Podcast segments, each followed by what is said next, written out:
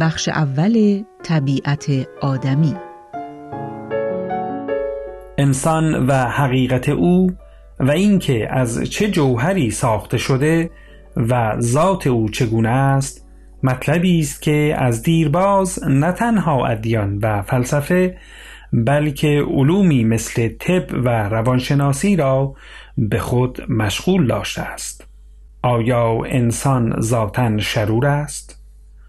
آیا اعمال انسان ناشی از غریزه است؟ آیا انسان تنها مجموعی از اعضا و جواره است یا آنکه حقیقتی به نام روح نیز وجود دارد که مستقل از جسم است؟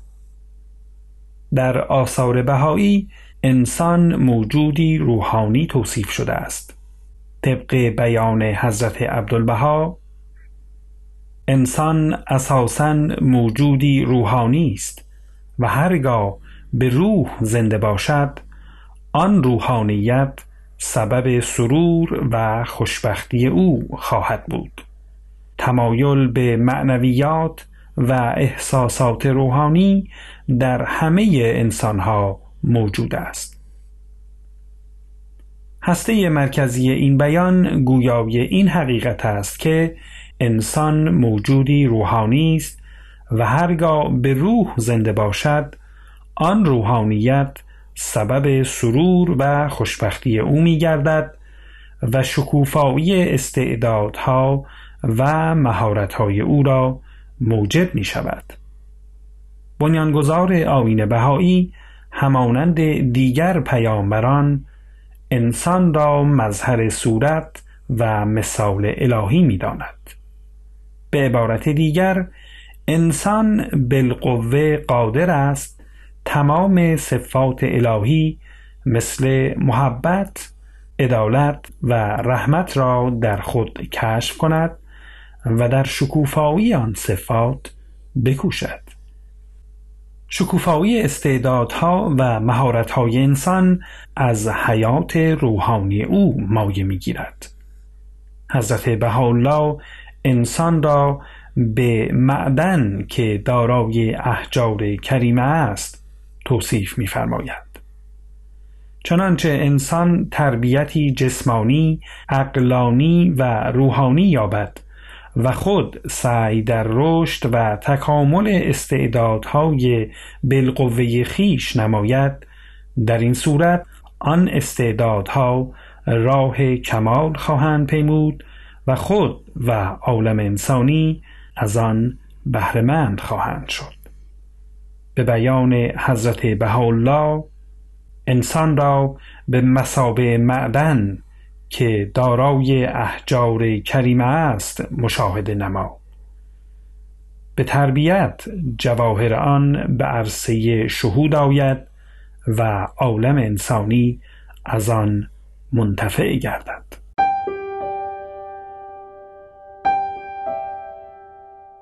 دوگانگی طبیعت انسان.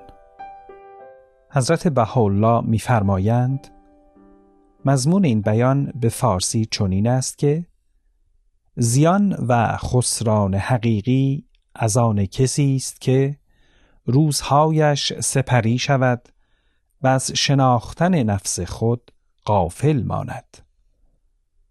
نفس یا روح آدمی دارای دو طبیعت است.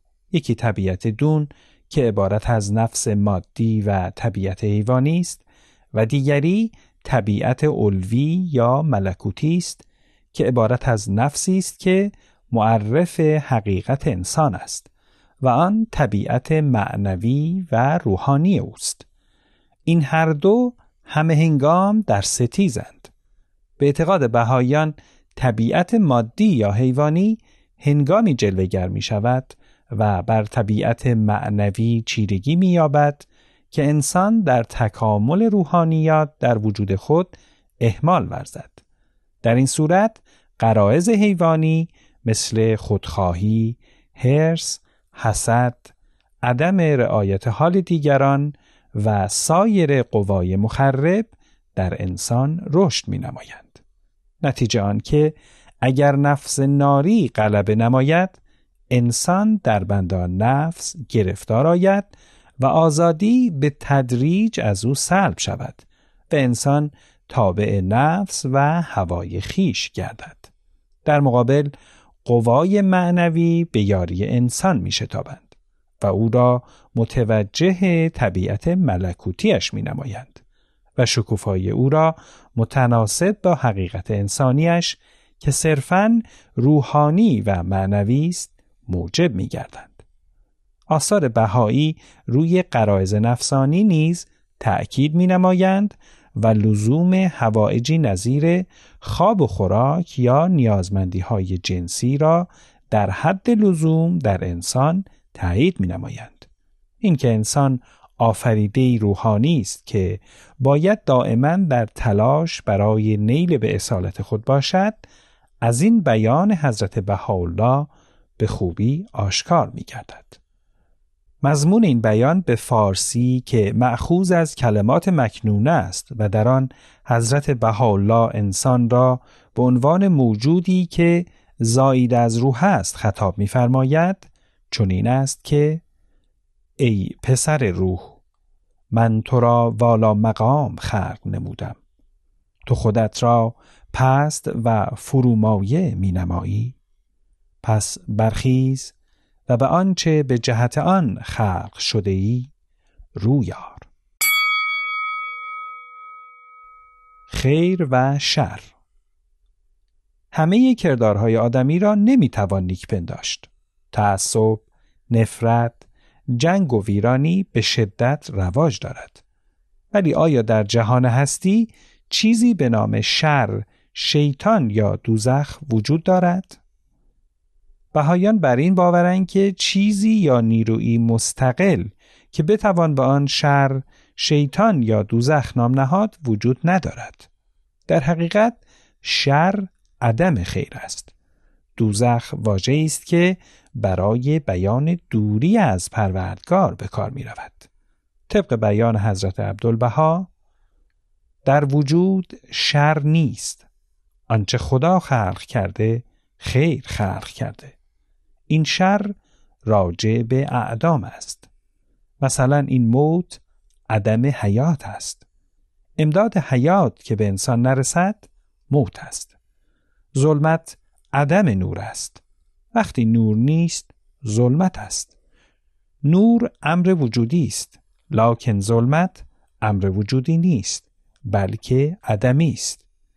قنا امر وجودی است اما فقر امر عدمی است.